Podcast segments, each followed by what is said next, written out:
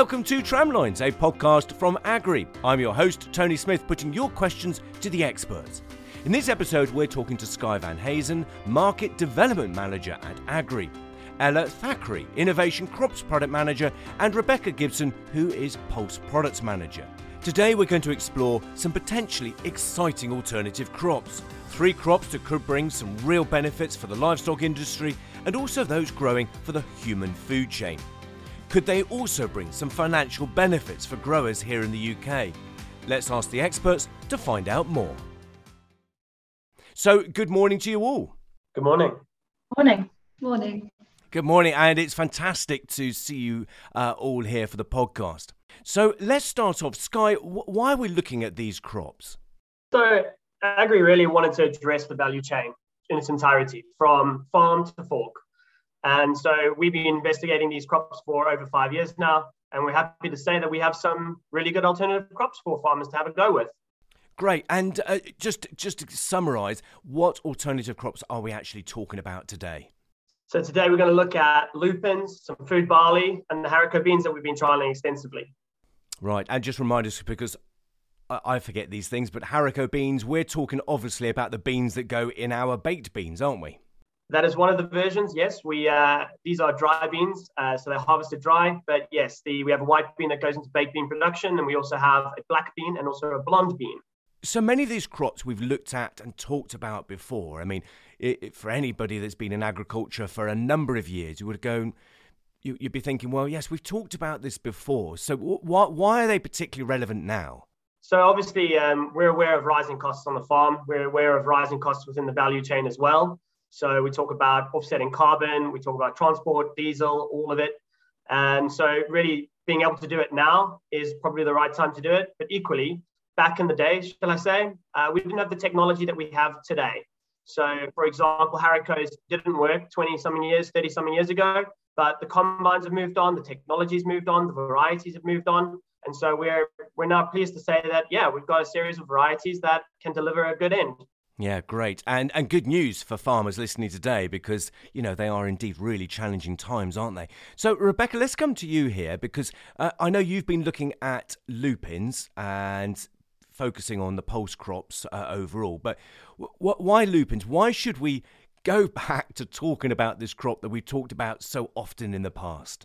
What's the main benefit they bring?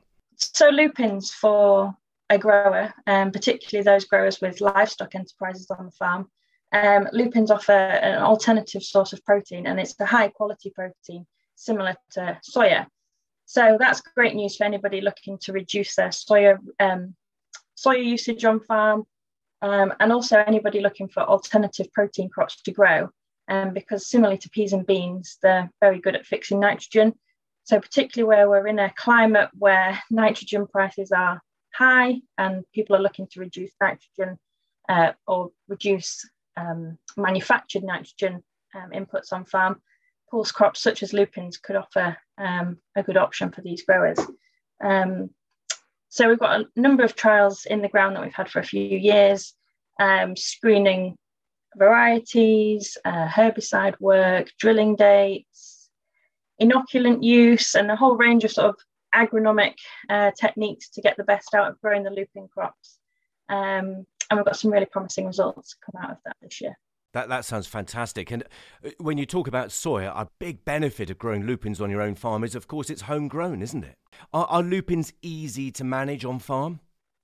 Simple answer is yes, if you pick the right variety. So we've screened a whole load of varieties, blue lupins, the determinate types, white lupins, which are more indeterminate. And the bottom line is that the maturity is key.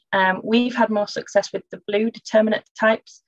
So these are the varieties that we're focusing mainly on. So yes, they can work really well given the right variety choice. The inclusion of lupins in the diet as a source of protein, that's been a challenge in the past and been a limiting factor, hasn't it? Is that okay now? How have we got over that barrier? I would say the percentage included overall nationally would still be very low. The key driver behind this is going to be feed mills. And a lot of the feed mills are still using soya. So really at the minute we're targeting our lupin sort of projects and lupin work really at sort of the homegrown market or those with good relationships with neighbouring livestock enterprises. We are hopeful that it will grow, and we are looking to work with a number of end users to try and increase the inclusion of lupins in diets. Thanks for that, Rebecca. And let's now move on to another crop. And Ella, I know that you've been looking into food barley. Can you clarify for the listeners today, what actually is food barley? So food barley is a naked barley, so it threshes free from the husk at combining to produce a whole grain, which is full of nutritional benefits for the human health. So we're looking at beta-glucan resistant starch to ultimately improve gut health. And Skye, I know you touched on the benefits to human health. Can you remind us of what you covered in your last podcast? Yeah, so food barley is really targeted at overall improvement of health. So we talk about these resistant starches and beta-glucans helping with cardiovascular disease, diabetes, obesity. And that really is the target at in terms of improving overall health in the population. Okay, great. And Ella, coming back to you then, how do farmers get more information about this food barley sector? Yeah, so I think we're the only ones that are currently looking at it. So it is through GB Seeds, which is part of Agri. We currently support with one variety, which is a short-strawed 6-row spring barley. It's grown very much like feed wheat, but there is no need for a minimum nitrogen requirement. So it is more those people that can't reach the malting spec that can still get a decent gross margin from a barley. So the growing requirements, the agronomy requirements, aren't any more challenging than growing a feed wheat or a feed barley. Is that what I'm hearing? Yeah, so if you're already growing a spring feed barley, it's grown very similar. So it is easy to adopt onto that. Now, good news. And Skye, because I know you've been looking into this for a long time, but how does a grower that's looking to grow some food barley find the end market? Where is the end market for this? So at the moment, the end market is with the food ingredients businesses. So they are the ones that are supplying it into the chain. So, and by that chain, we're talking about artisanal bakeries. We're talking about maybe some wider scale bakery as well. And that is, in essence, where the product is going at the moment. Fantastic. So we've heard about lupins, accessible, if you like, as an alternative crop for homegrown protein for livestock enterprises. We've heard from you, Ella, about the food barley sector, which is, and sounds to me as if that's a completely new area, but seems suitable for many different cereal growers that they could quickly adapt and grow that crop. Skye, from your point of view, I know you've been working with processors and talking about haricot beans. So tell us a bit about how suitable is that for the UK? Yeah, so it's been a bit of an uphill challenge. That's the truth of it. The reality is we have tried over the last 4 years to try to grow this crop and grow it in terms of getting it off the ground. So one of the key challenges with the haricots is actually combining them. So we've been trying to get them taller, if you will, particularly the white bean. Because when we've spoken to the chain and all these various businesses, everybody wants the white bean, which is for baked bean production. Whereas our black bean and our blonde bean actually stand much better and further off the ground, so a normal combine can get in and cut it. So, but what we've done this year is we managed to get a demo done with a Macdon header, so which is a flex draper header, and it was provided on a New Holland combine. And basically, it was almost a do and die situation. And what we actually saw was that this crop was getting cut perfectly. So we were able to gather pretty much all but maybe 10% into the bin. And yields were okay. They weren't great. But then this year, we got hit with the heat during flowering period. And to be fair, we had a Marifat pea section right next to us. And even that was down almost to half of its normal yield. So really, it was a challenging year for the crop. But overall, we're very pleased to say that mechanically, we can now get it in the tank, which previously we weren't able to say. Right. And that sounds, good news for growers because, the important thing is being able to actually harvest and manage that crop. As we were talking about the lupins with Rebecca, that they're with the right varieties, that can really, really help. And similarly, with the food barleys, that it's an easy crop to be able to grow. What sort of acreages are we talking here? What's the potential for UK growers? Let's start with the haricot beans. What sort of tonnage are we talking that could be grown in the UK? Yeah, so currently the UK imports over 60,000 tonne of this product. Now, obviously, yields are yields. It depends on where you're growing it, how it's grown, what the season, Mother Nature, etc. I mean, we are talking about a very short cycling crop. So this is a 105-day crop. So planted at the right time. Again, you know, are you going to get hit with dry, hot weather, or are you going to get the moisture? But that said, we'd say, yeah, your yields are going to be between 2 tons of a hectare to 3 tons of a hectare. So again, you know, the potential is, yes, up to maybe 30,000 hectares that could be grown in the country. And that's assuming no growth in the market. So I would anticipate beans to continue to grow in the market. These are very easy to use as well from a consumer's perspective. So they don't require soaking like many of the other beans. So these are straight into your dishes in the evening, for example. And again, one of the reasons why the end users are very interested in working with us, because they've reduced their cost of production. So they've reduced their carbon by offsetting imports. They are reducing their energy because they don't have to pre-cook them. So basically they can go straight in and onto the shelves. Sounds good news. And Rebecca, just coming back to you and the lupins, what sort of area could be grown in the UK, you know, for that livestock feed inclusion? Well, I mean, potentially it's massive. The UK currently imports around 3 million tonnes of soya each year. So obviously we're not going to get all of that. That would be a nice pipe dream, but the potential is there. You know, even if we could reduce soya imports by 50%, that would be a massive start. But yeah, the potential is certainly there for good hectares of it. In fact, a huge potential when you talk about that huge tonnage that has to be imported. And we all know what's going on in the world at the moment in terms of, you know, accessibility to materials like that. So, wow, that's very exciting. And Ella, in terms of that food barley, I know it's early days, but could that be really quite a substantial crop going forwards? I think we hope so. I think the thing is with barley, it isn't included in so much food stuff that we consume, but it's not something you really think that you're eating. Like, you don't go out of your way looking for it. So I think we want to offset that barley that is already included in the diet to have this nutritional benefit. So we have got we've got multiple end users which are engaging with us, and we hope to see that grow further and further as it's more accepted into the everyday diet.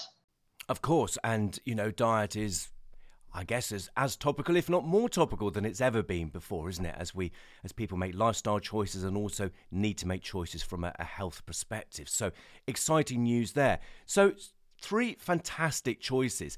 But Skye, where does a farmer, where does a grower and an agronomist, in fact, start to find out more about these 3 specific crops?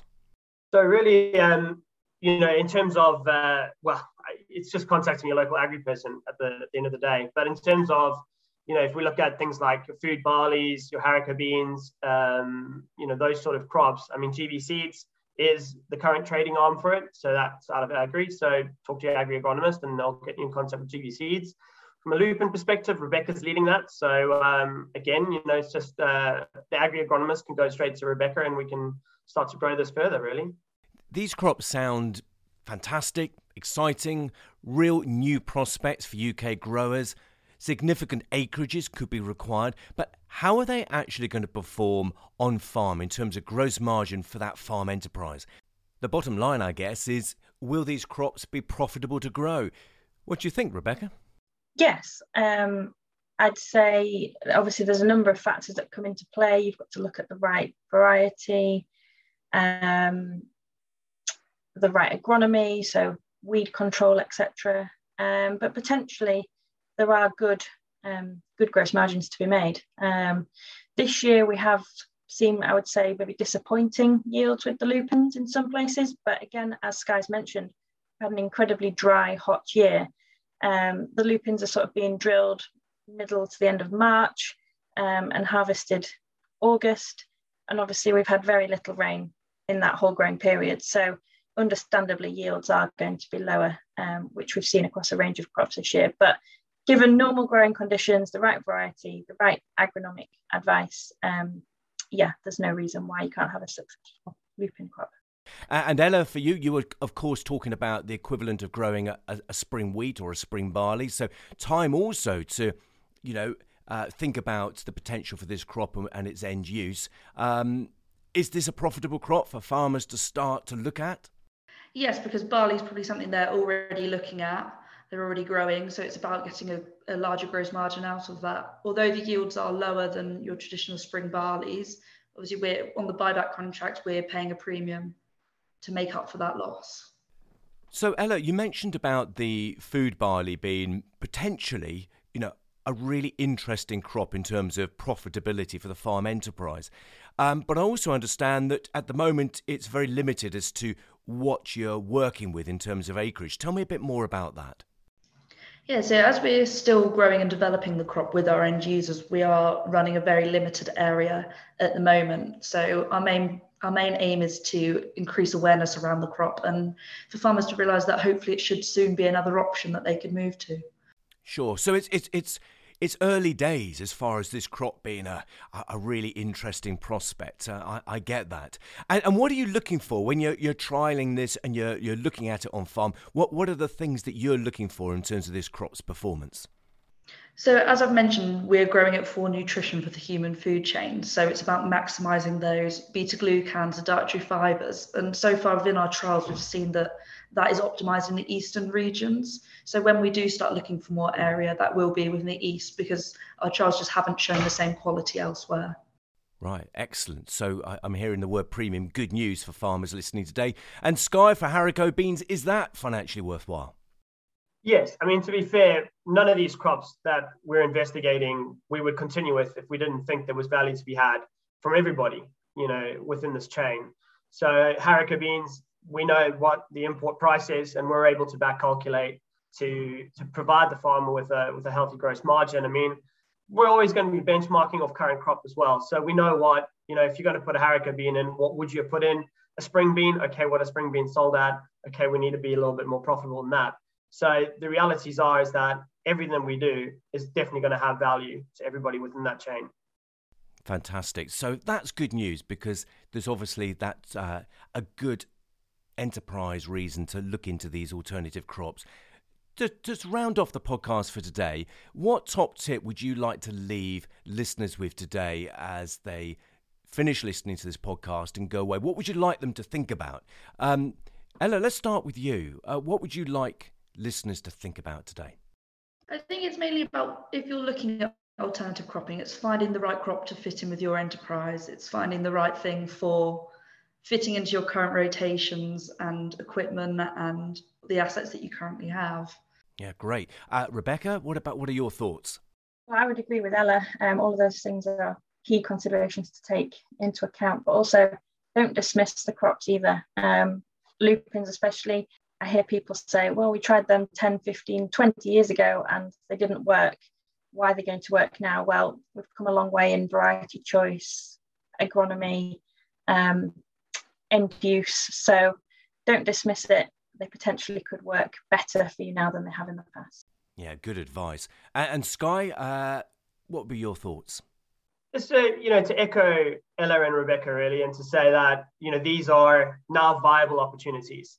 You know, technologies have moved on, times have moved on, varieties have moved on, and so is everything else. The end users are completely engaged now because they have realised they have to be. You know, we're at that point now where everybody in the chain wants to know a little bit more and wants these crops. So we're in a prime position to be capitalizing. And Agri have done a lot of an investigation into how to get them to work. Well, thank you to you all this morning, Skye, Rebecca and Ella, for a really interesting discussion there about three specific alternative crops: lupins, food barley and haricot beans, all of which could show real promise for providing alternative crops for UK growers with some really valuable benefits for the end users. That's it for this podcast, but do tune in again as we meet the experts throughout the season, exploring the many immediate and longer-term questions for growers and farmers in the UK. If you have any questions that you'd like us to ask the experts, email info@agri.co.uk. See you next time.